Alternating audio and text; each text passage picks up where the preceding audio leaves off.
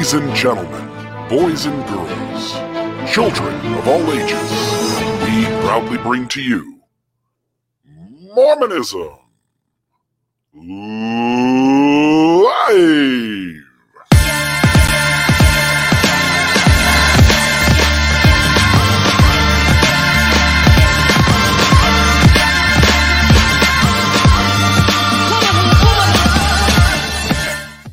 Good evening. There we are. I had a little glitch there. I had to pull that off the screen. There's already 45 people in here watching.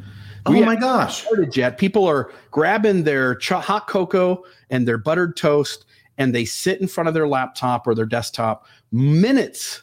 They don't join us late. They minutes before we get started, and they are already sending in the comments and saying hello. Hello to everyone back there.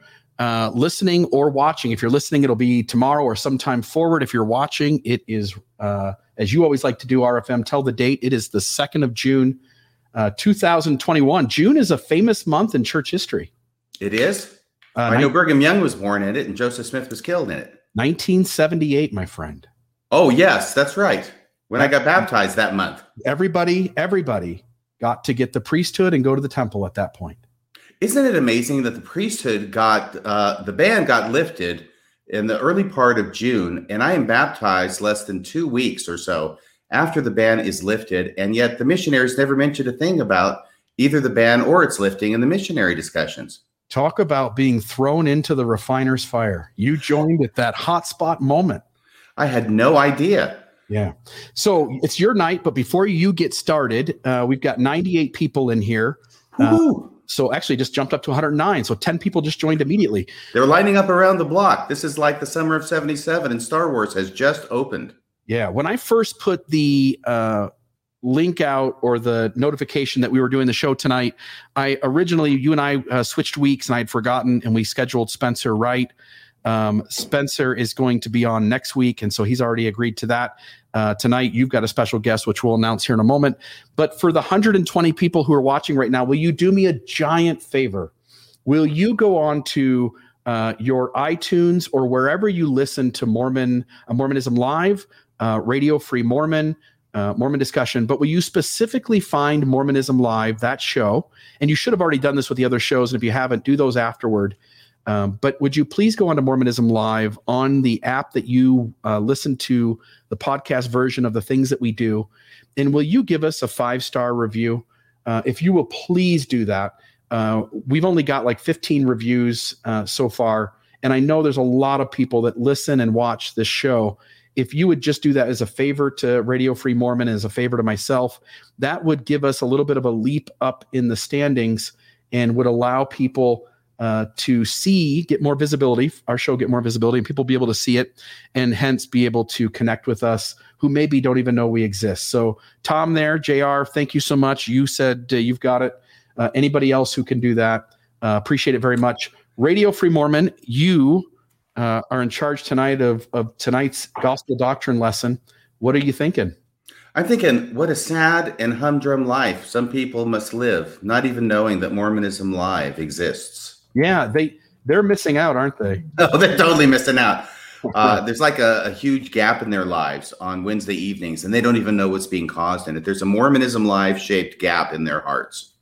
Yeah, they're listening to podcasts, and they don't have a clue that we're even doing the live show other than they hear us talking about it, but they don't know where to find us. It is 6:20 p.m. Mountain Time. Best place to find it would be on the Mormon Discussions Incorporated YouTube channel. That's the show that is taking up that page, and we're doing this every week on Wednesdays. By the way, I do not get to see all the comments that come in, and I know Bill doesn't have a chance to see all the comments that come in. He grabs a few and throws them up on the screen, sees if he can get me to laugh at inappropriate times. But after the show is over, I'm able to go back and look at all the comments, and it looks like you folks are having a great time. Yeah, it looks like the viewers really love the show. This is an important moment in the week for them. I think on some level, we've replaced for a lot of post-Mormons sacrament meeting and Sunday school. Or at least Barney Miller. I don't even know where that comes from. I think that was on Wednesday nights back in the day. I could be wrong about that, but I think I'm right. Barney Miller. Okay, so anyway, we don't want to leave our guest in the green room forever, especially since this guest got up and is now 1:30 in the Ante-Meridian where he lives. Ouch. Yes, that's AM. For those of us who have, people will get out of their deep sleep for you.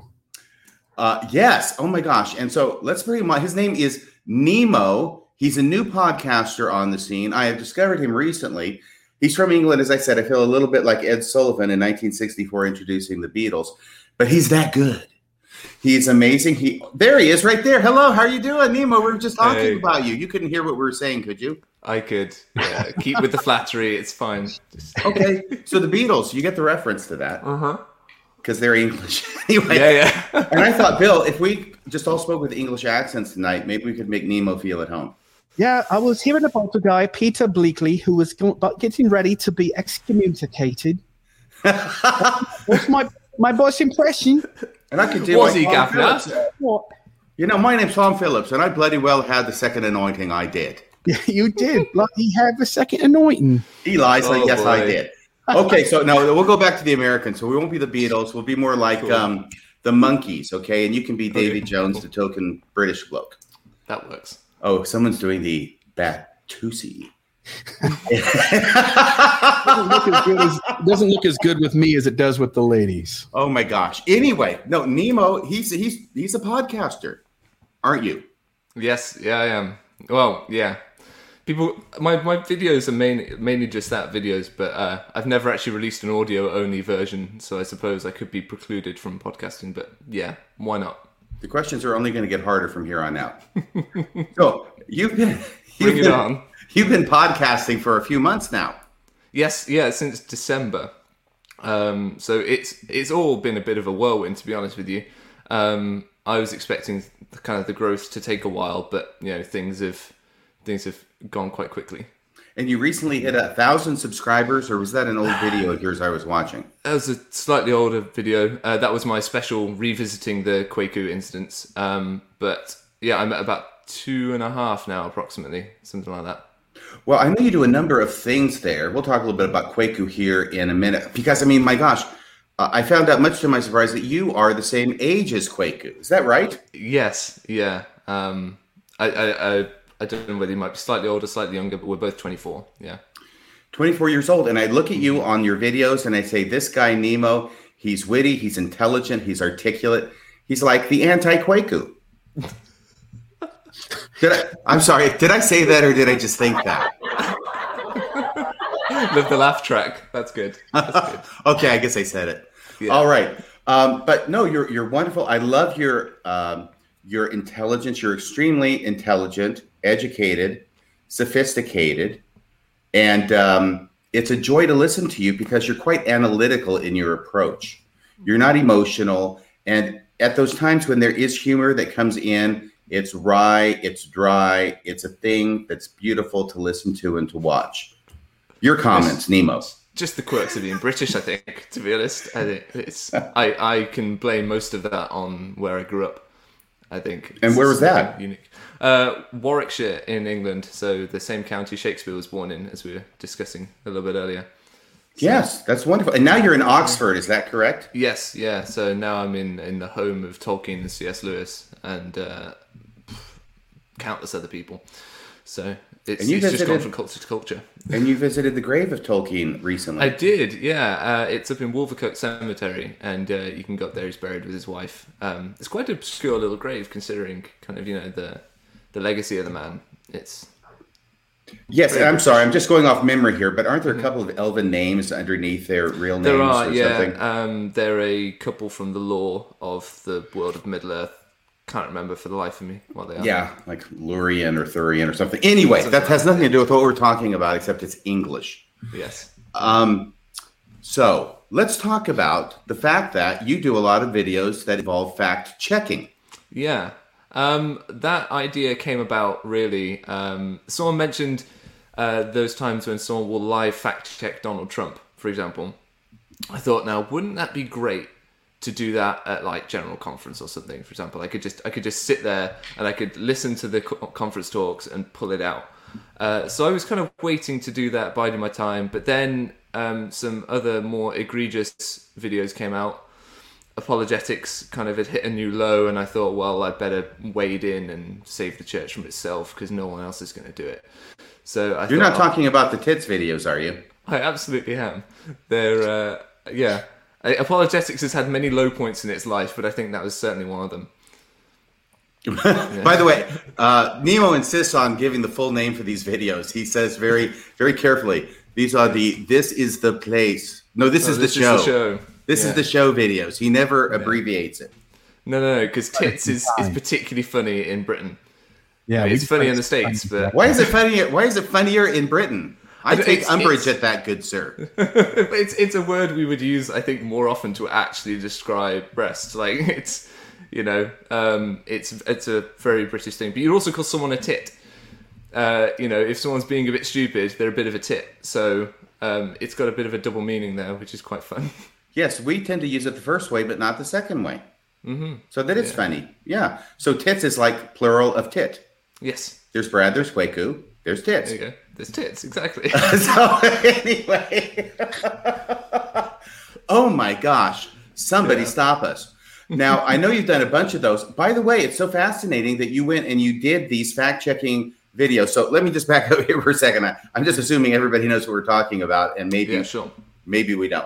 Would it help if I put the videos up on the screen just so people can see the page? Go yeah, people might think they've accidentally tuned into the Pornhub. So, folks, I got him. I would suggest people subscribe now because that way you see his future content as well. Is that Tom Hanks in that video thumbnail? Tom Hanks, look at that. It is, because they used the clip from The Burbs in their cult video. That's right. I remember I did watch this. You got great stuff. And he did a lot of them on those, I'll just say the tits videos. Yeah, yeah. This is the show. And these are, of course, the ill-fated videos that were put up at Fair Mormon. Yes. And then Fair Mormon in March, I believe it was, changed its name. And as just sort of a side note, deleted all of these videos. They did. They first tried to bury it because I saw that they were uploading a lot of old content to try and kind of just push them down their channel page. And in doing that, then they just disappeared. It was quite interesting that when I hit 1,000 subscribers, I revisited those videos and did one that I hadn't done at the time. So I thought, right, I'll do that as a kind of 1,000 subscriber special. The next day, they'd been deleted. I kind of checked it out, and I was speaking with some people about it, and it became all this big thing. And then I got some emails from Scott Gordon at Fair Mormon notifying me of a copyright strike against my videos to try and have them taken down as well, because they clearly wanted them to go down the memory hole and disappear. But YouTube kind of defended me, rightly so, in my opinion. But I think YouTube does a pretty good job when your copyright infringement isn't really infringement. It's you doing journalistic commentary. They seem pretty responsible to that. They were. Like the first time they just said, no, this is fair use, but if you have any specific reason to believe that this falls outside of fair use, then please let us know. And Scott's response was, I've done a little bit of research into what fair use is, and I don't think this counts. And he linked harvard.edu and some little article about what fair use is. And he said he's included the entire video. But if you look at all my videos, they are double the length of the original because I add at least as much, again, in commentary. Yeah. So that makes them transformative, and they don't create a market competitor to the original videos, so it's fine. This is fascinating to me that after Fair Mormon, Scott Gordon decided we're done with these. By the way, chronologically speaking, these go up last year around November or something. Mm-hmm. And then there's all these complaints about these videos being emailed in to Fair Mormon and all these responses being given by John Lynch or Scott Gordon saying, hey, these are fantastic videos. Everybody's loving them. They're not for everybody. The younger set loves them and they're grooving on it. And if you have any specific things that you think are incorrect about the videos, please feel free to go ahead and email those in. But it was just all this huge love fest. It was like the summer of love with the TITS videos up until the day they were taken down. And then Kwaku, he was on the show. He said he didn't even know. He got no notice that they were even taking him down. He found out after the fact from a friend like everybody else did. Yeah. And then after they're down, then Scott Gordon is going to YouTube and saying, hey, we don't like the fact that they're living on at Nemo's channel. Yeah. And so twice he unsuccessfully attempted to get them taken down. Is that right? Yes. Yeah, that's right. And so the email for that is actually included on the CES Letter website in that whole kind of rigmarole. Jeremy asked if I'd send that to him, and I kind of I sent that over. Yeah. So this is just interesting to me that not only do they want to distance themselves from these videos, they really want to distance themselves from these videos. Yeah. And it's just got to be frustrating, you know, mm-hmm. when you tank everything and throw it down the memory hole. And here you've got some bloke over there in Oxford who has captured it and now made it okay to be up, because not only is the entirety of it up there, but your commentary on it is interspersed throughout, correct? Mm-hmm. Yeah, indeed, yeah. And there's a separate YouTube channel to mine that has just uploaded them all verbatim. They're all just up there. And it says, I think they make a Star Wars reference in the comments. They say, if you take these down, they will become more powerful than you could possibly imagine, and they'll just re-upload them.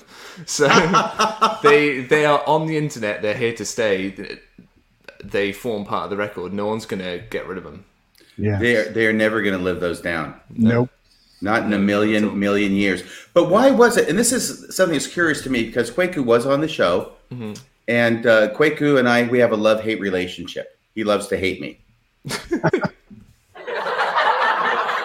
No, I kid because I love. But seriously, he's 24, you're 24. The whole deal behind these videos was that they were supposed to appeal to people of your age, Nemo. Now, did they appeal to you? No. Well, why not? What is wrong with you? Yeah, that I ask myself that question regularly. What is wrong with me? Well, I think I took the religion I dedicated my life to more seriously than that, and I took the concerns of others more seriously than that. I think to make fun of issues that have caused people all sorts of heartache and problems is insensitive. I think that it causes more harm than it solves. To belittle something that has caused a lot of people to divorce one another, to become estranged from family members, to go through all sorts of problems.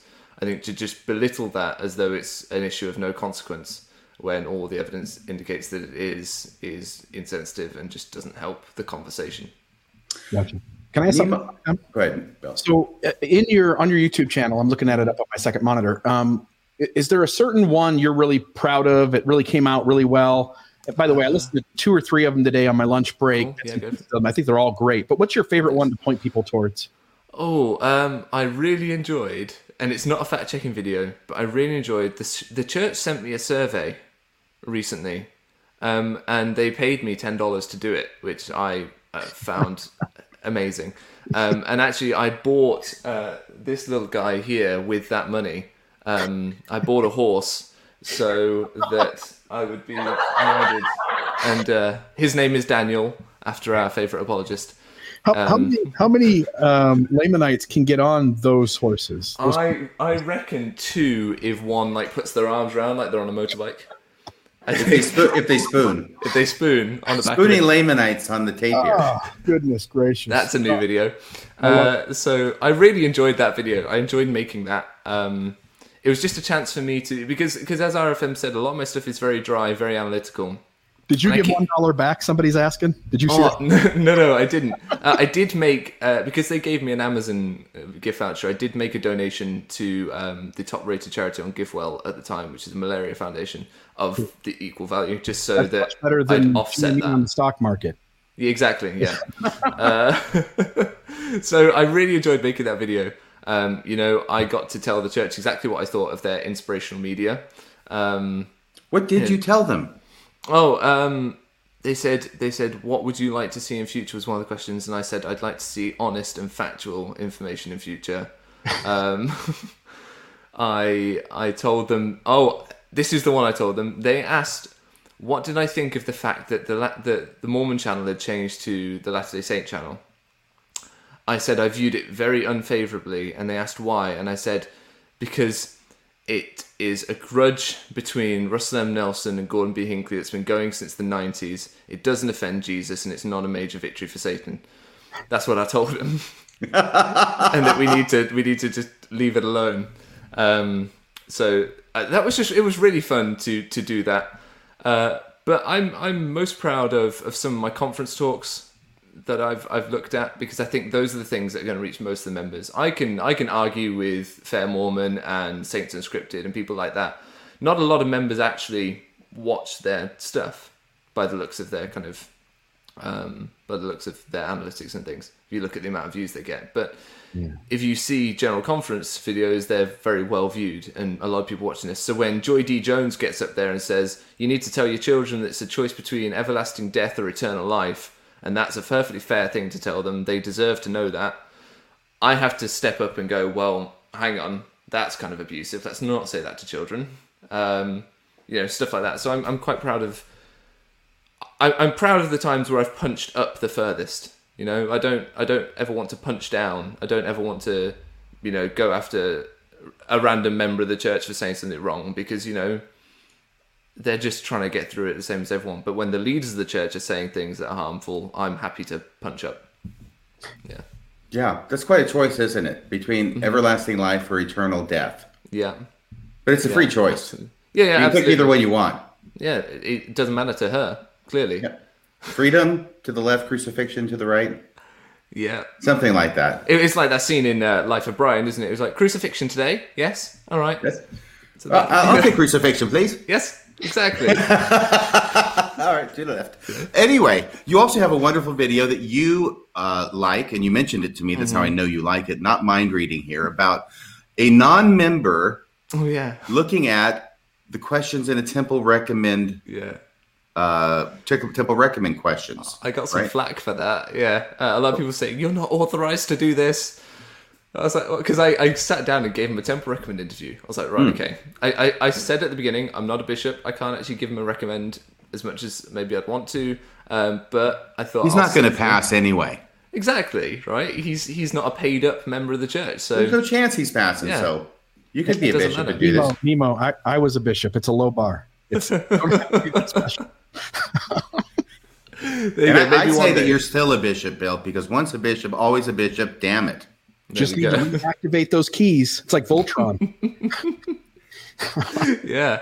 So I really enjoyed that. I really enjoyed sitting down and hearing an outsider's perspective on, you know, so for example, why we ask people whether they have financial commitments to a former spouse or children. Why is that in the temple recommend interview? There's no question in there about do we love our neighbour, are we, you know, anything like that. But there is a question about our financial commitments to a spouse. Seems really odd to me. So we had a good chat about that. Well, we don't want deadbeats going to the temple, Nemo. Yeah, you know, I mean, they can be absolute. They can be as horrible as they like to their neighbour, as long as they're, you know, still paying their alimony. It's fine, right? Yes. Yeah, that's all good. Because the church is kind of more interested in our finances than, you know, anything else. Yeah, I've heard you mention something about the church finances on more than one occasion. This seems to be a bee in your bonnet. It is, yeah. I've just listening to, was it Lynn Robbins? Is that his name? Is that the Baptist preacher who uses the Book of Mormon? No, I'm thinking the General Authority. He gave a talk in about 2005. Lynn G. Robbins, maybe? Yeah. Lynn G. Robbins, that's the one. In 2005. Sorry, go ahead. Yeah, no, so I've just been looking at that, and he says that the natural man has a propensity to hoard. I thought, that talk has not aged well at all. Yeah, exactly. I just brush my beard and think about that. You know, it's what do you bizarre. Think? 30 billion too much? Is 150 billion? Because like they had 130, and then GME went to the moon. They made a few extra bucks, and I think they made some on Tesla too. And they've been doing all right out of this pandemic, Lark. No, yeah. So how much is too much? How much is hoarding? Yeah, apparently not that much. Clearly, so I you know, I was looking at that, and I've had a bee in my bonnet about this for some time. I did some reading through the Wall Street Journal articles that were released around the time that the Ensign Peak Fund, for those that don't know, that came out November 2019-ish. That was exposed. A whistleblower said, right, the church has got all this money. You need to know about it. IRS, can you look into this? Because I don't think hoarding money counts as part of, you know, the things required to keep a tax-exempt status. So that kind of conversation was being had. And the church released a few videos, which I've examined, where you've got the presiding bishopric basically sitting down and making weak excuse after weak excuse for having all this money, because they say, oh, we need it for missionary work. Well, members pay for their own missionary work. The only thing the church pays for is to fly them there and back. They said, oh, well, we've done loads of charity work, a couple of billion over the last 35 years. And you stop and you think, well, actually, that's all done through LDS Philanthropies, which is a separate legal entity. And so that's not tithing money either. And so you break all these arguments down and you think, well, where is this money actually going? But then what's really interesting is they make a statement about how much interest they make, and that amount of interest would be enough to cover the operating budget of the church and still have $1 billion left over. So you think, well, hang on then. If we had Joseph F. Smith saying in the early 1900s that there will come a time when we don't need to pay tithing anymore, have we reached that time? And so I started a petition saying that I reckon we might have done. And so I've been spreading that around, saying, well, we're not telling members to stop paying tithing, but what if we told them to pay it to local and international charities instead? What if members paid their tithing to charity? You'd do $7 billion of good in 1 year versus the $2 billion that the church managed to do in the past 35. And I think that's a no-brainer to me. Right. But so that petition is live. Feel free to post a link to it wherever you want. But it's change.org/LDS tithing. And yeah, find it there. And it just go for it. Yeah. Two things, which is the Perpetual Education Fund, which the church came out with, whatever it was, 2 decades ago. Yeah. And the way that thing works is all these members are donating, thinking their money is used for education. In reality, they take the interest, loan it out, and then the people who use it pay it back with interest. And then that interest is then used again. The actual fund continues to grow in this stockpile that's not used for anything educational. And they're doing that here in the UK with our humanitarian aid fund. That's grown to about £5 million or so that's just sat doing nothing during COVID. I think that the thing about the Perpetual Education Fund that really gets my goat is that it's poor members of the church pay the church back a loan with, you know, reasonable interest rates. Right. Whereas the children of general authorities and mission presidents go to church-sponsored educational institutions free of charge.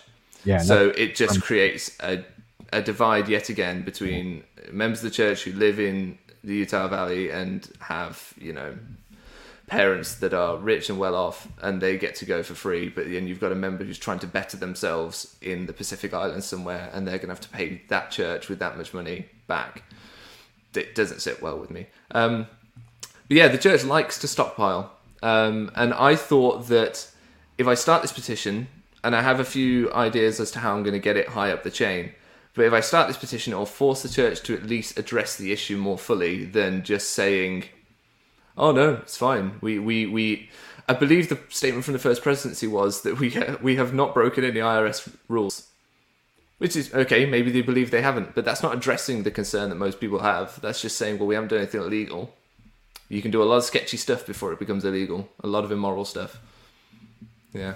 The you know, the church, and any church can do this. Any church can step forward and say, look, we're planning for this thing in the future called the Second Coming. And every religion has some sort of future thing that could happen. And so the church has kind of that out. But if you're right, like billions and hundreds of billions of dollars sitting in some stock funds and not being used to help people out. And if you're struggling to get your head around that number, which I know I did, the website Mormon Billions went live. I don't know if you guys have come across that.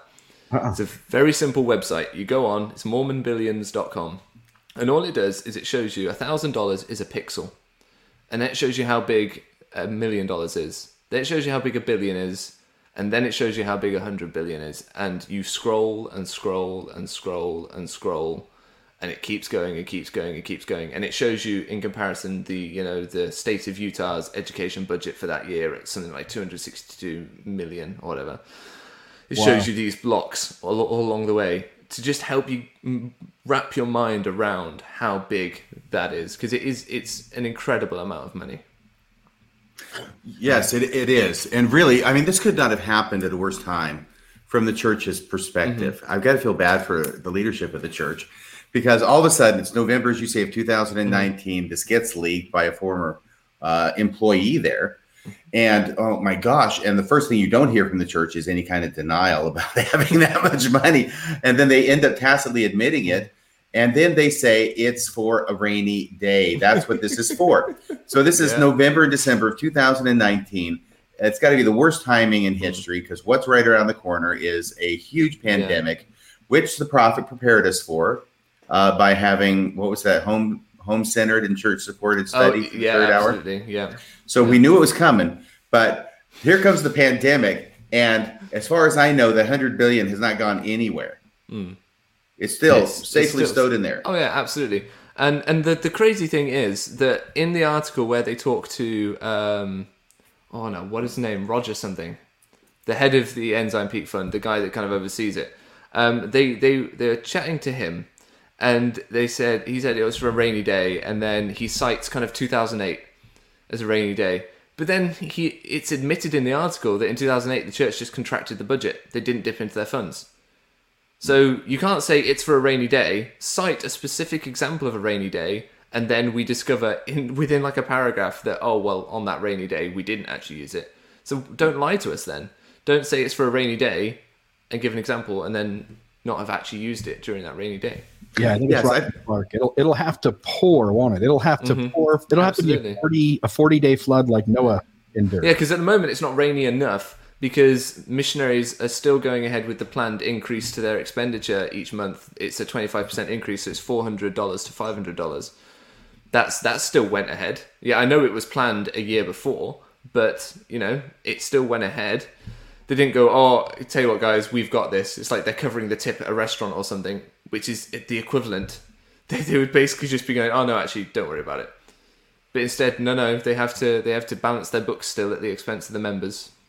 Right. I think that was the unfortunate interview with Roger Clark, where he basically admitted that the reason this fund was such a secret from the members is because if they found out they had so much in the bank, they might not be as inclined to pay their tithing. I believe the quote was, we didn't want them to feel like, you know, they didn't need to pay it. or clean the restrooms. Because, you know, we got rid of all our paid janitors around 2008, didn't we? Times were hard, weren't they? Yes, times were hard. Man, if we only knew how many billions were in there then. It would have been up in arms. And I will tell you that talking about money is one thing, right? I can be kind of dispassionate when we're just talking about money. But there's something about those Saturday mornings scrubbing the Johns at the local church building that I was involved in because I was doing my bit, you know, Saturday morning, not sacred enough to be not going to church to help out with the toilets and everything else and the vacuuming and the cleaning and everything. Yeah. But when I find out that they've got this kind of money in the bank, it makes me look very differently at the toilet cleaning. Absolutely, yeah. Saturday's the day where we get ready for Sunday, right? Yeah, by scrubbing the Johns. I don't remember that part of the song. Well, let me see here. I think there was something else. I think you had mentioned that one of your favorites that you've done had to do with a review of a BBC interview involving Elder Holland. Yeah, it made me very proud to be British. That what does BBC stand for again? British Broadcasting Corporation. Oh, okay. Yeah. So it made me very proud to be a member of this little island race because essentially you have general authorities of the church are softballed by Salt Lake Tribune, by Deseret News, by Church News, right? You have that sort of softball journalism going on. British journalism has always been a little bit rough anyway. We're very dispassionate towards those that we're interviewing. Not in a cruel way, it's just, you know what, we want to get to the heart of the issue, and that means asking tough questions. And so you've got this guy who turns up... I'm trying to remember what his name is. Michael Sweeney. There we go. John Sweeney. John Sweeney, yeah. So you got John Sweeney turns up in Salt Lake City because the whole Mormon moment's going on with Mitt Romney's presidential candidacy. So he's like, you know what, I'm going to look into this. And he manages to bag himself an interview with Jeffrey R. Holland, who from the moment that like the clackerboard goes down is extremely uncomfortable. He's constantly touching his scriptures in front of him like this, shuffling things, kind of folding his arms, moving. He's really uncomfortable. What does that body language look like to you? What does that mean? What do you think is going on? If you were going to guess what's going on there, in his mind, yeah, that's the look of someone that knows he's going to have to lie. To me, it's someone that knows he's going to have to try and tell half-truths at least. He's going to be asked questions that he's not going to want to answer. And he knows that in advance. And so it makes me wonder why he accepted the invitation to be interviewed. I don't know. Don't you think he expected a naive interviewer that he could pass off the half-assed answers to? And maybe it's because he's so used to speaking to people that think the sun shines out of his bum that he was just ready to just, you know, roll it off. And maybe the reason he was uncomfortable is because often with journalists, you'll meet them for a few minutes beforehand, you'll just say hi, and he'd got a read on John Sweeney and realised, oh no, this is someone that's actually... He's got papers, right? He's got an email saying that Joseph Smith went to court in 1826. And, with, you know, he knows that. How does he know that? Our own members don't know that. We haven't admitted to that yet. So how does this guy know? So, you know, he was uncomfortable with that. He probably then realised at some point that he'd been talking to the ex-Mormon community, and he'd found out about the Strengthening Church Members Committee. So John Sweeney said, right, so what is that? And the best bit was he'd gone to church headquarters and spoken to someone who lied to him and said it doesn't exist. And he did the most British thing ever. And this was my favourite bit about it. He said, so sorry, let me just make sure I get this right. You start off by saying they don't exist. Now you're saying they do exist, and you can put me in touch with someone who can tell me more about it. And the guy went, yes, that's correct, yes. It's that British way of just apologising, being like, I'm sorry if I've misunderstood, but just lay this out for me. You said no, now you're saying yes, and you can help me out with it. Just calling it out dispassionately, that guy, yeah, lied. And the church delivered a letter of complaint to BBC headquarters. They had it hand-delivered by a company that represents them over here. They turned up and they gave him a handwritten complaint because they thought it was a hit job. I didn't see a hit job in that. No. I saw someone with journalistic integrity asking tough questions and a man who just wasn't prepared to deal with them, and who resulted right in the end to getting very offended and said he wasn't a dodo. And I've used that clip a number of times. I'm absolutely so thankful for that interview. Yes. Yeah. I went to a good school and I've read a few books. And I'd like to think that your respect for me as a person would lead you to believe that this doesn't seem like a dodo.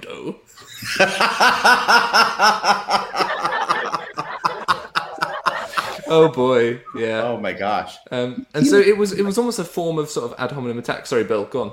No, I just said he looked to me like a guy who thought he could lie, and that would just go by without being unquestioned. Mm-hmm. And then the reporter knew what questions to ask because he had sat down with ex-Mormons for lunches for like weeks on end, having conversations, and comes into that conversation completely prepared and knows every way that this guy is going to dodge the question and knows what the follow-up question is going to be. And at that point, Holland has no choice but to get nervous because the bullshit's not going to fly. Exactly. You know, the bit where he said about the Strengthening Church Members Committee, and Elder Holland said it does exist. And he said, you know, what is its principal task? Oh, he asked what it does, protect, and Elder Holland said, "To protect the members." Again, no, he didn't say against. So he started by saying to protect polygamists, and that was a slip. Right. And John Sweeney bailed him out of that and said so, and he corrected him. Yeah. That's the sort of integrity he had. He knew that that's not what he'd meant to say, and he just moved past that slip of the tongue and said, "Right, what's its subsidiary task?" Because he noticed the carefully worded way Elder Holland said that. It's principal task. He's like, okay, so what else does it do? And then Elder Holland has the gall to say, well, I'm not on that committee. He's one of 15 guys that would know. They're all his mates. God. He talks to God, right? Yeah. He's a special witness for Jesus Christ. Exactly. So what's he talking about? He doesn't know what goes on. Well, and of course, that's a total dodge. But I mean, because they got two apostles over every major committee. And what the heck do you think they talk about when they get together every week on Thursday? Exactly. I mean, apart from about what's going on in their committees. Yeah. Oh, absolutely. They're all chatting. And we've seen now, thanks to Mormon Leaks, what some of those committee meetings look like, what some of those get-togethers look like. And, you know, I mean, they're not that interesting, but that's their life. So they will be talking about it. For sure. I remember one of those videos. It looked like Russell M. Nelson was trying to master the use of a mechanical pencil, and not having a lot of luck. Do you remember that? Yeah, did he? He was just like, "What the? What is this thing? What does it do?" And the lead drops out. You know, one of those things. So, anyway, there's a couple other things I want to talk to you about in our limited time, huh? They're trying to be as transparent as they know how. They're being as transparent as they know how to be. Exactly. So is Heavenly Mother, Charlie. Good job. Better than they are. That's all I've got to say. That's a great comment.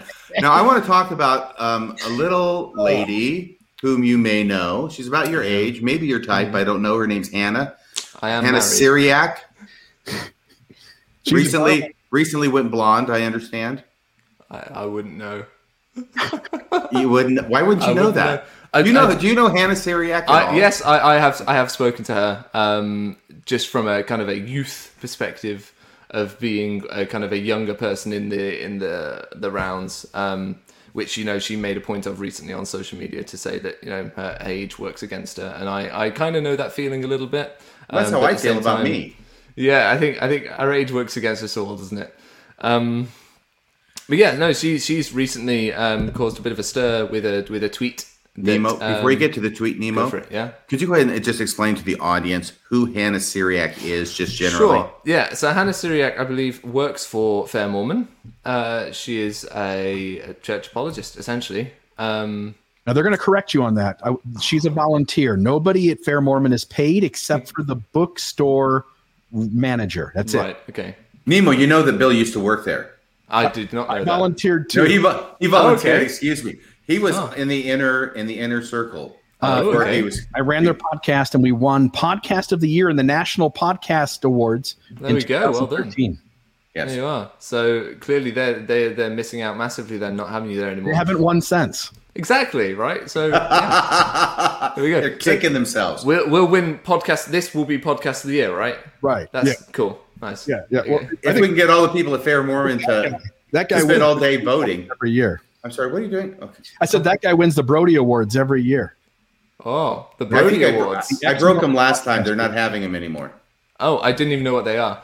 This is how out of the bubble I am in some respects, which is what I kind of enjoy because I get to just focus. I'm not kind of distracted by a lot of the milieu of what kind of goes on. All right. So I was asking, who is she? Back to Hannah Syriac. She is a volunteer for Fair Mormon, a volunteer defender of the faith. And she's young. Yeah. And blonde. And I believe blonde, although recently the pictures I've seen of her are brunette. So, yeah, sure. I told Nemo I swore I wouldn't use the word peroxide in tonight's program. And there we go. Proxy or peroxide? Peroxide. Okay, not proxy. Okay. I told him I would not use that word in tonight's show. And I'm going to stick to that promise because I am a man of my word. Ah, there we go. Yes, so she's an apologist, and you know she makes waves, and you know we've had a bit of a chat, and hopefully we're going to have a bit of a chat together because I'm very much interested in civil dialogue and discussion. I think it's fruitful and productive, so it'll be good to sit down with someone kind of on the opposite side to me, because I do have an affinity for the church becoming a good place still, you know. I want to see it succeed for those members of my family who are fully invested in it, and therefore being able to chat with an apologist and see what they kind of view as their mission and kind of see where we can find some common ground and see what works. But that tweet really sparked off something. John DeLynn responded to it. Jeremy Reynolds responded to it because she said, I believe it was, I don't know who needs to hear this, but reading the CES letter and listening to Mormon Stories podcast does not count as serious research. Sorry, not sorry. I believe was exactly what she said. And a lot of people kind of push back on that. But I would not. We have to read this because otherwise people are going to be listening to this on audio. I have no idea what we're laughing about. Yeah. So somebody here says Jeffrey Holland has just made a comment. Is talking with Hannah Syriac a way of punching down? No, I think it's not you punching down on Hannah. I think it's Hannah punching down on people in the church who can't make all this nonsense work. Yeah, well, I wouldn't think me talking to Hannah is punching down at all. I think for her to think that would be giving herself far too little credit. You know, she's got a strong voice. She knows what she believes. She knows what she's trying to defend. I'm not gonna play into that idea that for any reason I'm somehow better than her in any way. So, you know, me and her having a conversation wouldn't be punching down at all. It'd be like one of those little boxing robot toys. It'd be very much just on a level.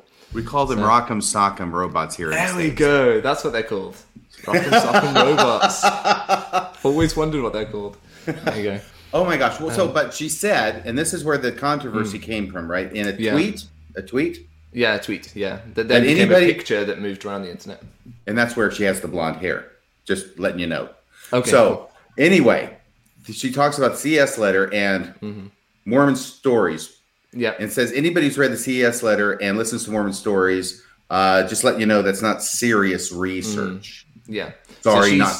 So she's gatekeeping what serious research is. She gets to decide that. It sounds like a true Scotsman fallacy. Indeed, yeah. Doesn't that seem funny in light of how whitewashed and false the narrative inside the church curriculum is, and then how irrational and illogical the answers that Fair Mormon puts out, simply clinging to deniable plausibility. Or even plausible deniability.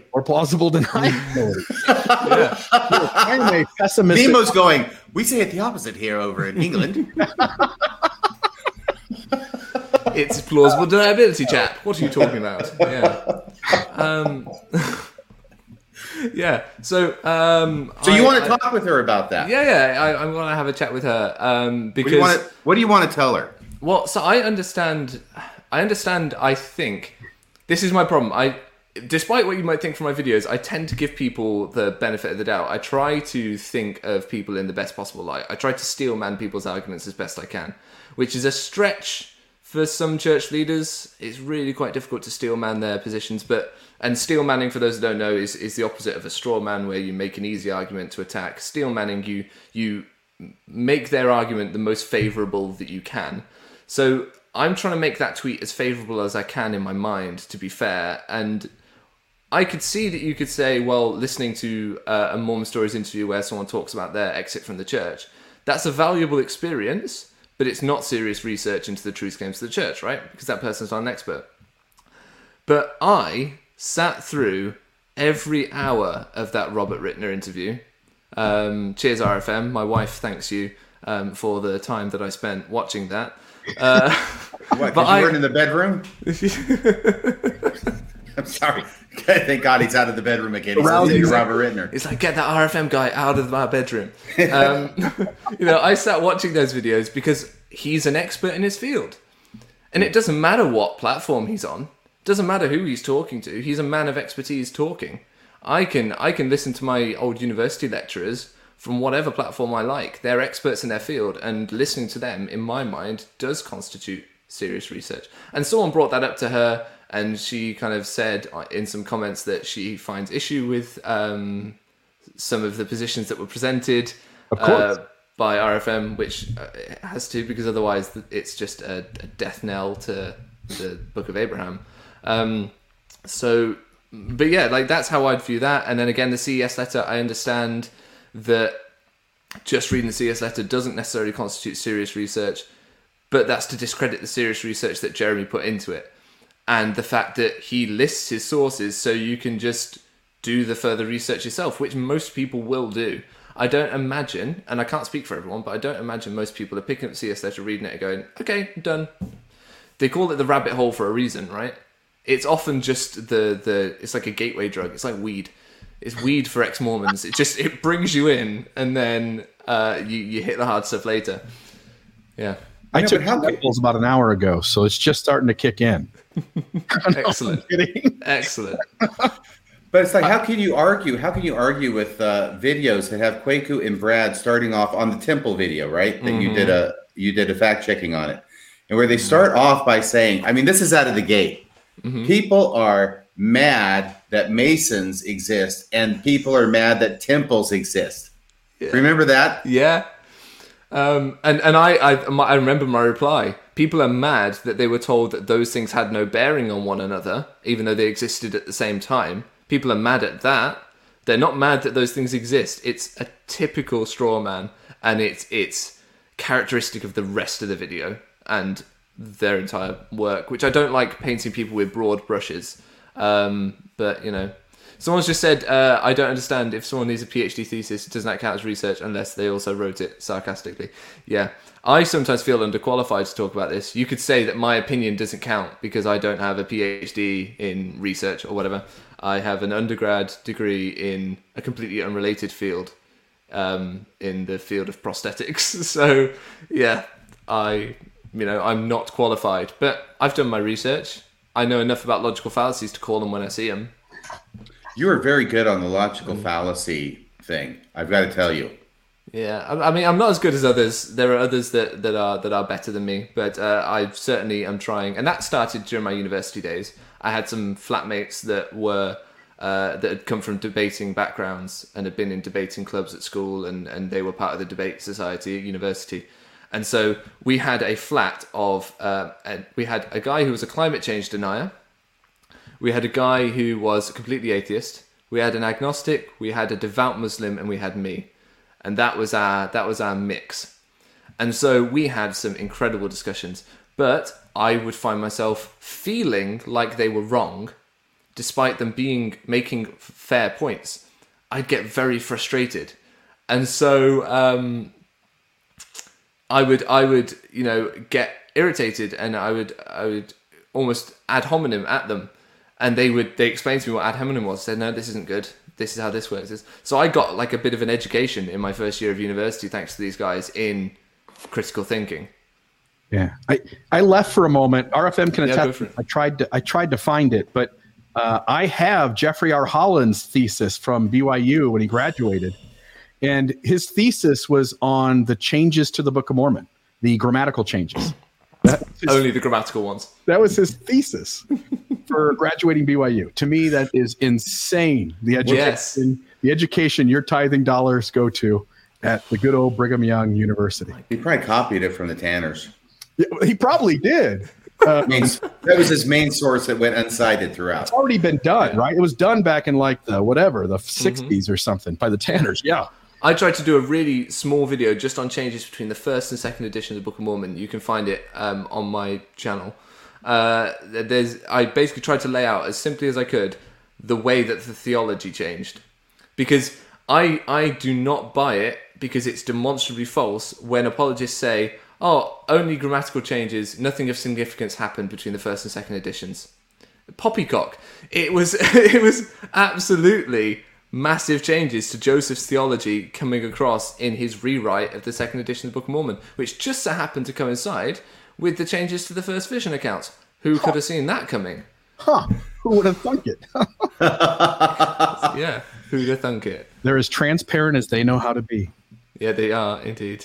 Someone's referring to a Mormon Stories interview that you did with John DeLynn. Yes. Is that true, Nemo? Yeah, that was right near the beginning of my faith crisis. Because I'd been hosting my what I called Alternative Sunday School on Facebook, which was, I basically picked gospel topics, essays, and stuff that we hadn't spoken about in Sunday school. Because my Sunday school lessons, when I was teaching them, got a little dicey. They started to go off the rails a little bit, and then kind of church stopped and everything, and I kind of got pulled out. So I took to the internet to continue talking about some of this stuff.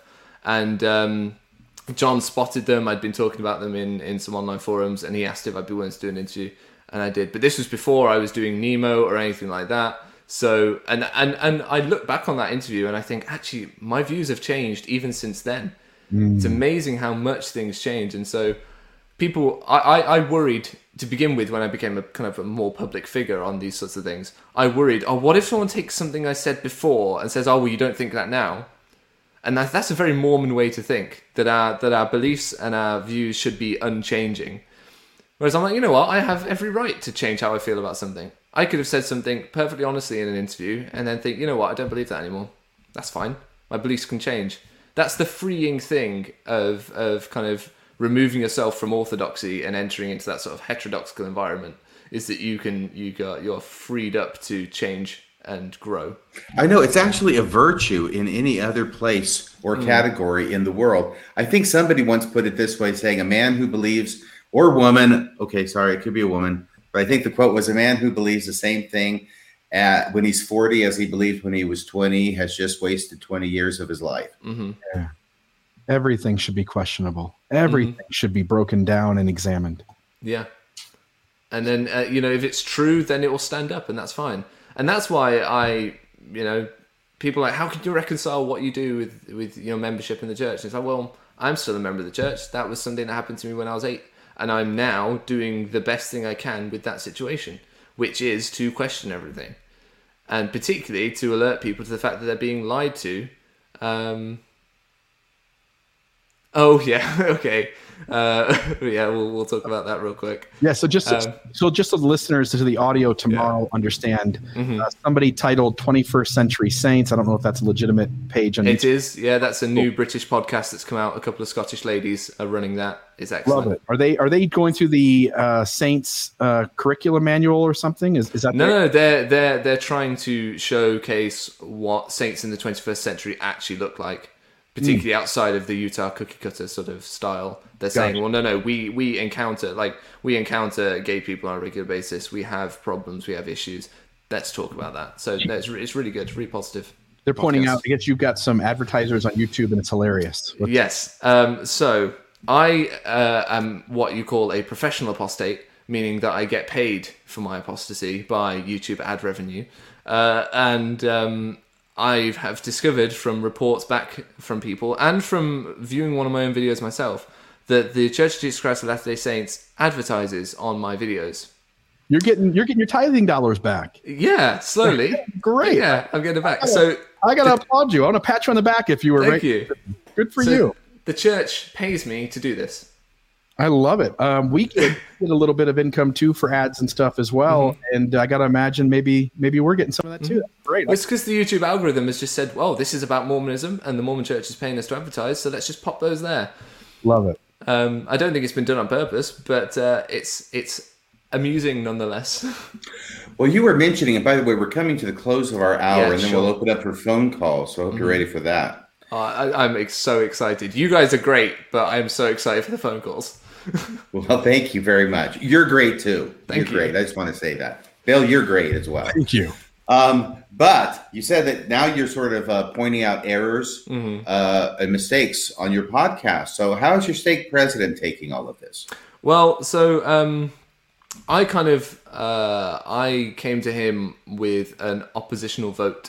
I came up to him and said, I vote opposed to the sustaining of church leaders, and here's why. Can you stop for just a second? Yeah. What on earth possessed you to do that? Well, it might have been the fact that they said from the pulpit that if we vote opposed, that we should contact our state president. And you did it. And I did it. And I don't know how many people actually do, or whether they go, I'm not. Well, there were zero before you, and now I think there's one. Okay, right. There we go. And now we're going to find out what happens, because a lot of people. I hear that kind of stuff, and I feel like they're not really interested in hearing your constructive criticism. They really just sort of want you to turn yourself into the prison warden. Mm-hmm. But I thought, you know what? They've asked, so I will answer. Right? They've said we want to. They've said we want to know if you oppose. Tell your state president. So I was like, fine, and I'll tell him why. So he's had a couple of pages of A4 sent his way, listing why the current church leadership are in apostasy. Me and Peter Bleakley share some views on that about how they are apostatizing from things as laid out in Doctrine and Covenants. They're exercising unrighteous dominion.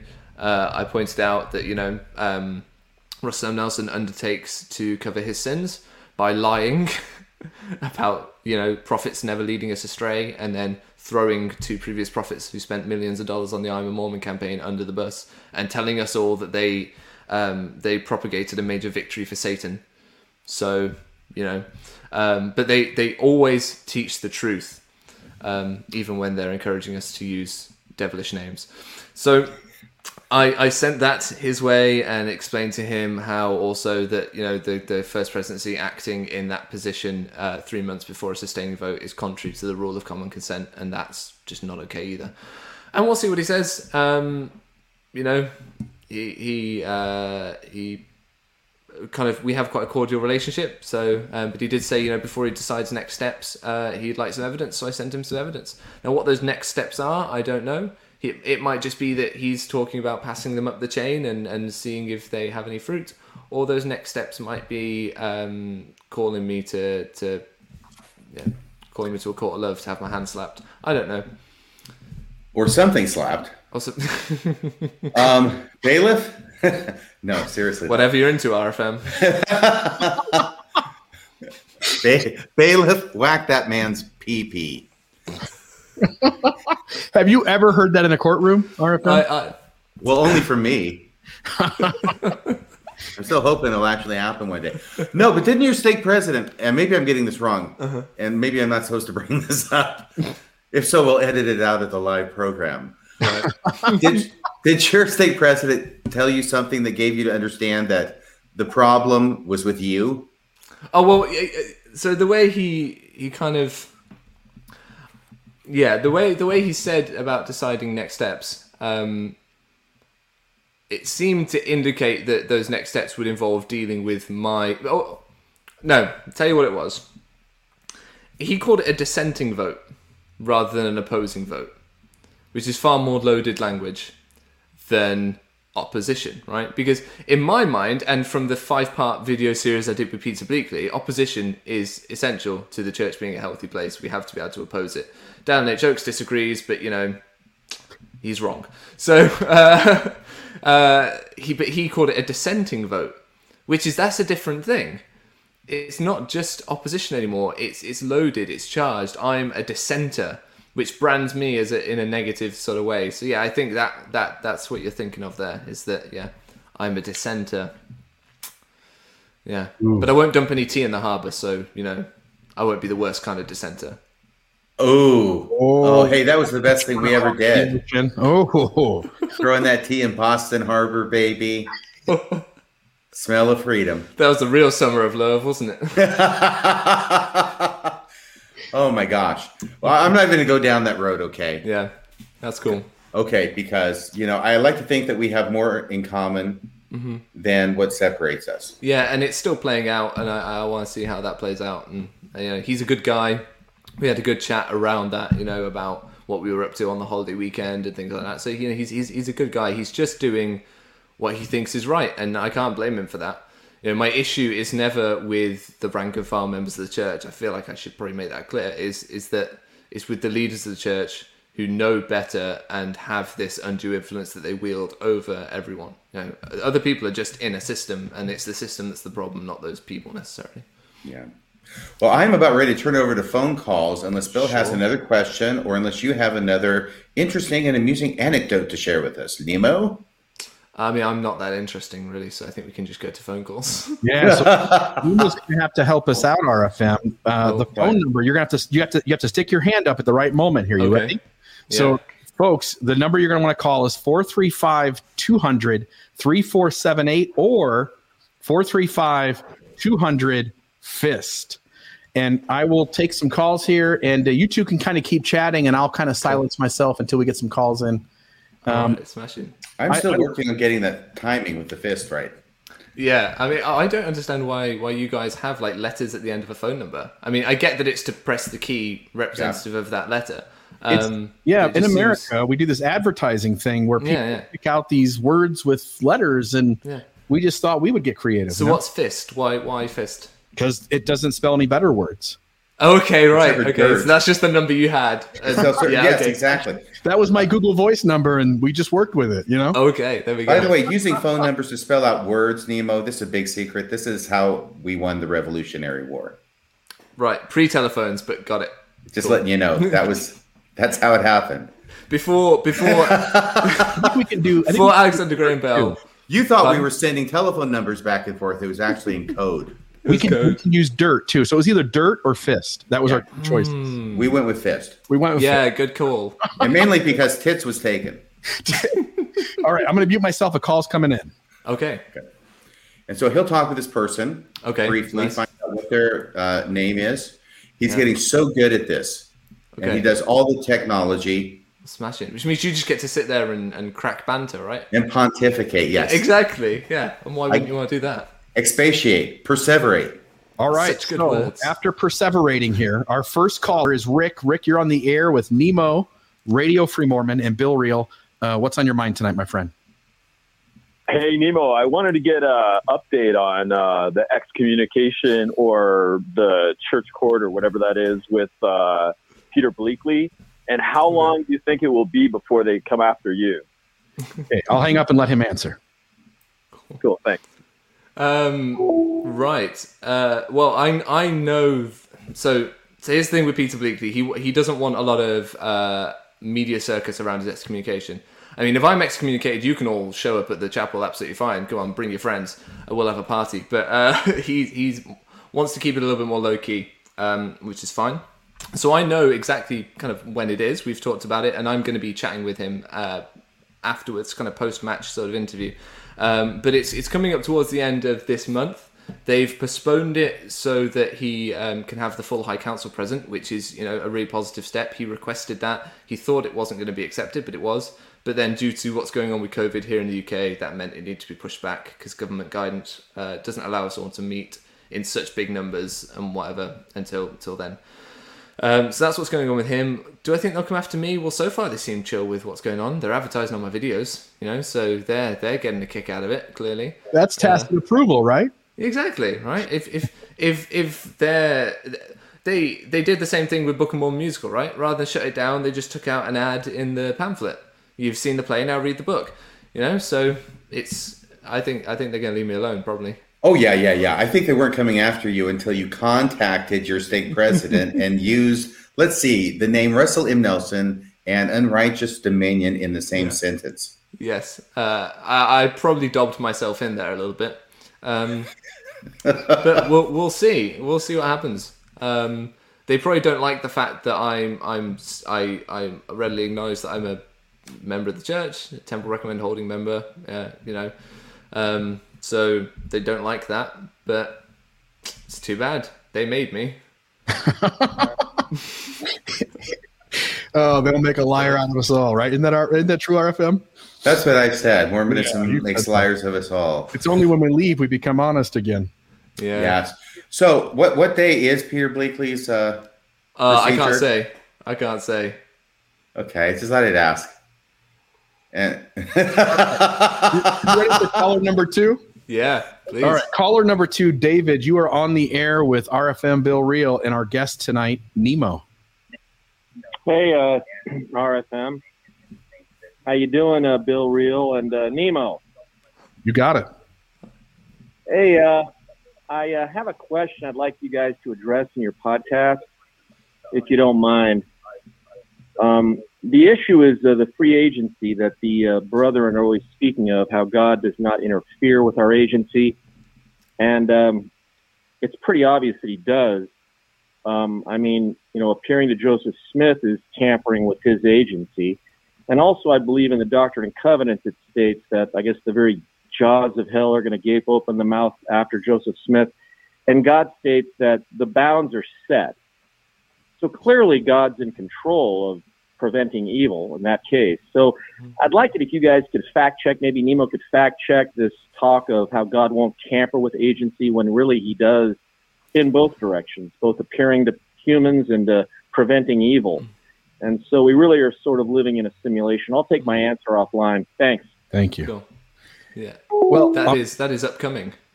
On one hand, right, agency, he's been letting prophets do shit wrong for 200 years. So on some level, like, you know, and then he's right, like Section 132, he'll destroy Emma Angel with a flaming sword. Like, that's deep interference with agency. Yeah. So I think it goes both ways. Well, I think remember, it can't be solved with a soundbite, as DLG Renland said, and then proceeded to give us his soundbite at the last general conference. And I will be looking at his talk because he made some whopping straw men. Right at the beginning, he compared instances of perceived inequality to a instance of genuine inequality, the Rwandan genocide. So that will all be coming up on my channel soon. That's fantastic. I think that we can conclude, or at least I've concluded, that God does have the power to do away with all evil and pain and wickedness. It's just that he's not very good at it. He's just not interested in it. I think we have to admit that God plays favorites. I think that's what we're kind of forced to concede, is that he shows clear examples of when he does get involved, like killing the firstborn child in Egypt, He will get stuck in when it comes to parting the Red Sea. He'll get stuck in when it comes to finding Sister Jones's car keys. So we need to understand that he plays favourites, and we have to deal with what that means for things like the Rwandan genocide. And an excellent example of God playing favourites is people who were born in America. Yeah, he put you on a big landmass away from everyone else, so, so you couldn't cause too much trouble. But this is from a guy from England, a big landmass away from everybody. No, yeah, you're a little landmass away from everybody else. Exactly, okay. We're a little landmass. He gave us just enough trees to build a navy to wreak havoc on the rest of the world. Is it playing favorites if we take into consideration the premortal life and our valiancy there? Well, that's been disavowed as theories, according to the race and the priesthood essay. We don't know anymore, do we? We don't know shit. Right. We don't know what we don't know. All right, I'm going to turn it over to caller number 3. This is, I believe, Aaron. Aaron, you are on the air with Radio Free Mormon, Bill Reel, and our special guest tonight, Nemo. What do you got for us?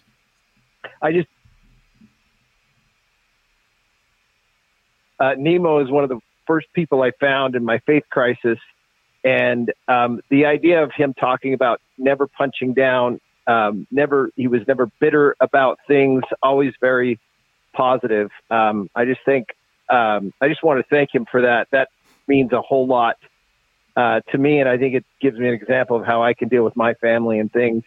Bill and RFM, you guys have always done that as well. There's just not a lot of malice in your hearts, which is a beautiful thing to say. See, anyway, thanks for all your work. Great call. Thank you. Thank you very much. I honestly haven't talked enough about my ex-wife. I just want to say too, just FYI, if you go back and look at the comments on all of these platforms that we stream on, all these people know you, Nemo, and they all are raving about how good the product you put out, the creative content that you do is. I think you ought to feel quite proud of just some of the positive comments that have come in. Yeah, it's quite humbling actually in a lot of ways, and I never thought I would have this. I don't want to say kind of reach, and as a British person, we tend to put ourselves down a lot. But I do take a moment to reflect and think, you know what? I think I'm doing some good. I think I'm helping some people, and that's rewarding in and of itself. And that's kind of why I keep doing what I do, because people are finding it useful. The moment people turn around and say, "Oh no, this is rubbish. We're not doing this anymore," then I'll be like, "Okay, fine." Beautiful. This is our number one fan. We have people who say they cannot get into the phone lines. They've tried multiple times. I get so many voicemails after the show ends on my phone because it reroutes the calls to my phone. And but this guy's been on, I think, just about every show. This is Roger. Roger, welcome to Mormonism Live. You are on the air with RFM, Bill Reel, and our special guest tonight, Nemo. Should we close it out with this one, RFM? Well, what do you think, Nemo? I'm happy to carry on. Nemo, what time? No, is it 2:30 there? Yeah, I've had some sleep already. I'm a trooper. Yeah, I can't hear our phone. No, go ahead, Nemo, or go ahead, Roger. All right, I just wanted to ask Nemo, with now having 2 temples in Great Britain, would you please address the growth of the church in Great Britain and what you've seen in Europe? Because we're getting reports of it shrinking tremendously. I want to know from your view, what does the growth of the church look like in Europe and specifically in Great Britain? Thank you. Thanks, Roger. Nice. It's quite simple, really. It's contracting. Some stakes over the past 10 years have shrunk by as much as 40%, or near enough. I've seen the leaked figures because they've been leaked from kind of European headquarters about British stakes. So, and that's during the decade when the area presidency encouraged us to double sacrament attendance.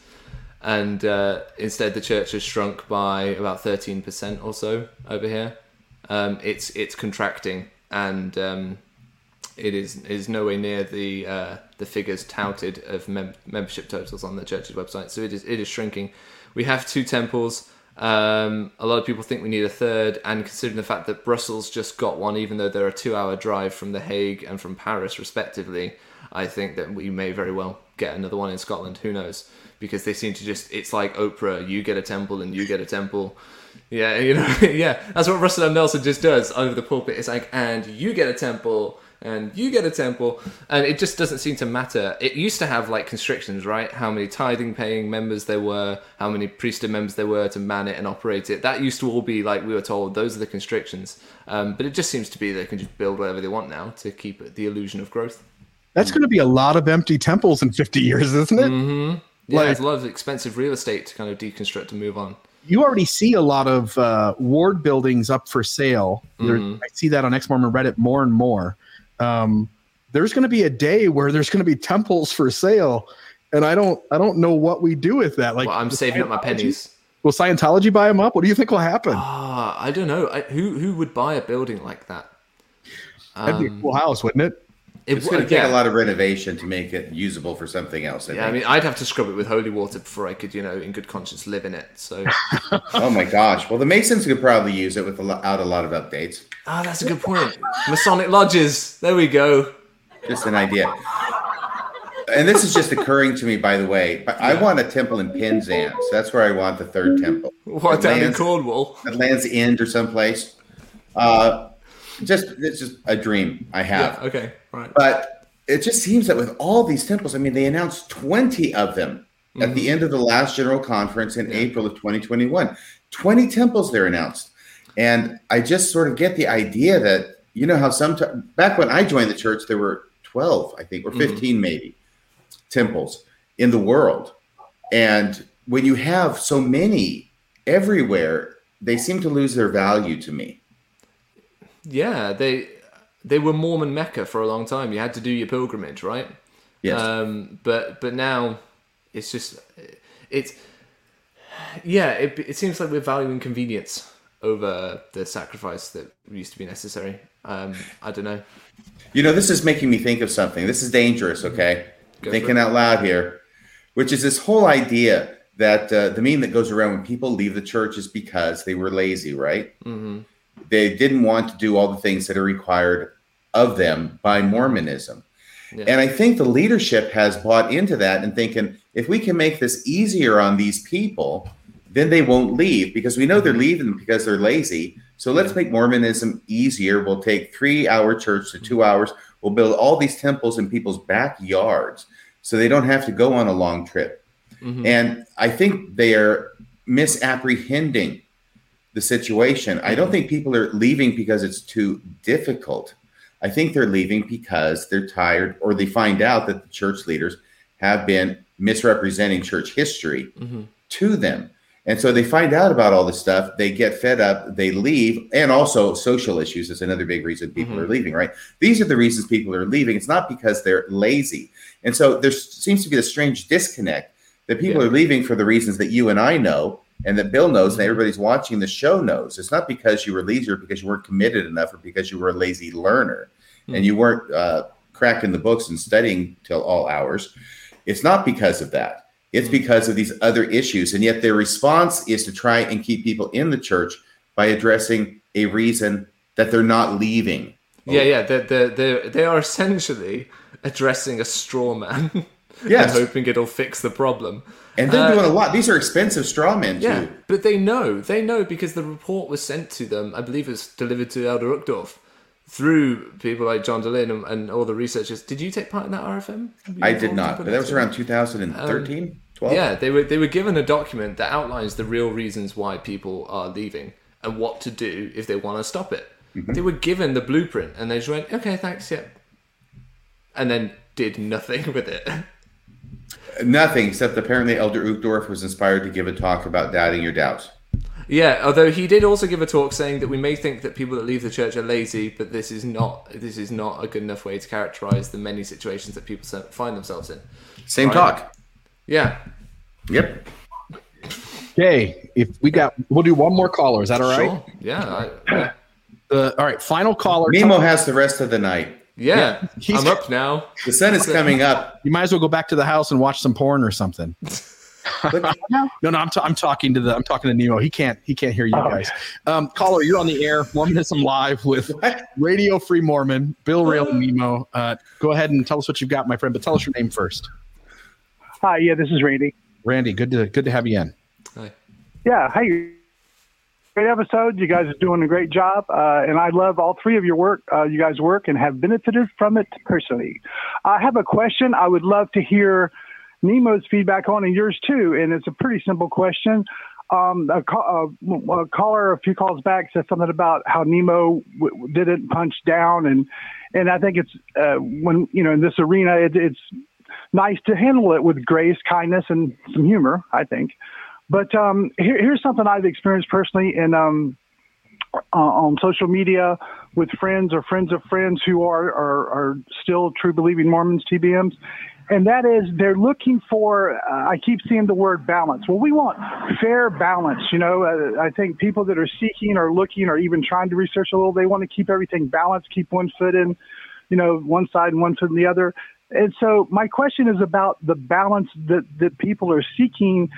And my perplexity that I've thought about many times is, how do you keep balance like this here? These are the truths, you know, everything falls apart at pretty much every turn. It's pretty rough. So how do you put lipstick on a pig? How do you balance the truth? I guess that's my question in essence. Perfect. Thank you. What you got to say? We'll hang up and let you answer. Let them answer. Thank you. Yep. Yeah, I keep two things in mind. The first is that you will notice that when I put the sources in my videos, which I do, unless it's like a secular definition of a word or something like that, or a secular article I'm talking about in terms of, you know, natural history or something, it's all from church sources, right? That's the first way I keep things fair. I make it a fair fight. I steelman the church by using their own admittance. Because I don't need to go anywhere else, frankly. They do more than enough damage themselves. And the second thing is, I remember that I can be as factual as I want. I can make things factual, and that is fair and balanced. But what I can't balance are people's feelings. And particularly when you're new out of the church, everything is about how you feel. Quality of information is based on how you feel about it. And I can't manage how someone feels about a fact. I can't manage how someone feels about Joseph Smith marrying a 14-year-old girl. It happened. The church admits it happened. Everyone knows it happened. But I can't make it balanced in terms of how someone feels about that. So I don't try. I just let it out and let them deal with it and understand that people need to manage their feelings however they need to manage them. But I can't take ownership of that part of their journey. I can give them the facts. I can do everything else like that. But I can't deal with their feelings. I love it. When we talk about balance, I will tell you that Mormons tend to have an interesting view of balance. And I'm talking about myself here. Right after I joined the church in 78, there was some kind of special, I think it was a 60 Minutes episode, and they had a segment about the Mormons. But what I have noticed over the years is that whenever there is a non-church produced production about the Mormons, whether it was The Mormons from PBS a number of years back, or whenever it comes up, that unless absolutely everything in the show is pro-Mormon and right along the lines of what the LDS Church teaches, if there's one thing that isn't, then this is anti-Mormon. The whole thing is labeled as anti-Mormon. So the idea that balance has in the minds of many Mormons, and it used to have in my mind as well, was that balance means everything's on our side. Yeah.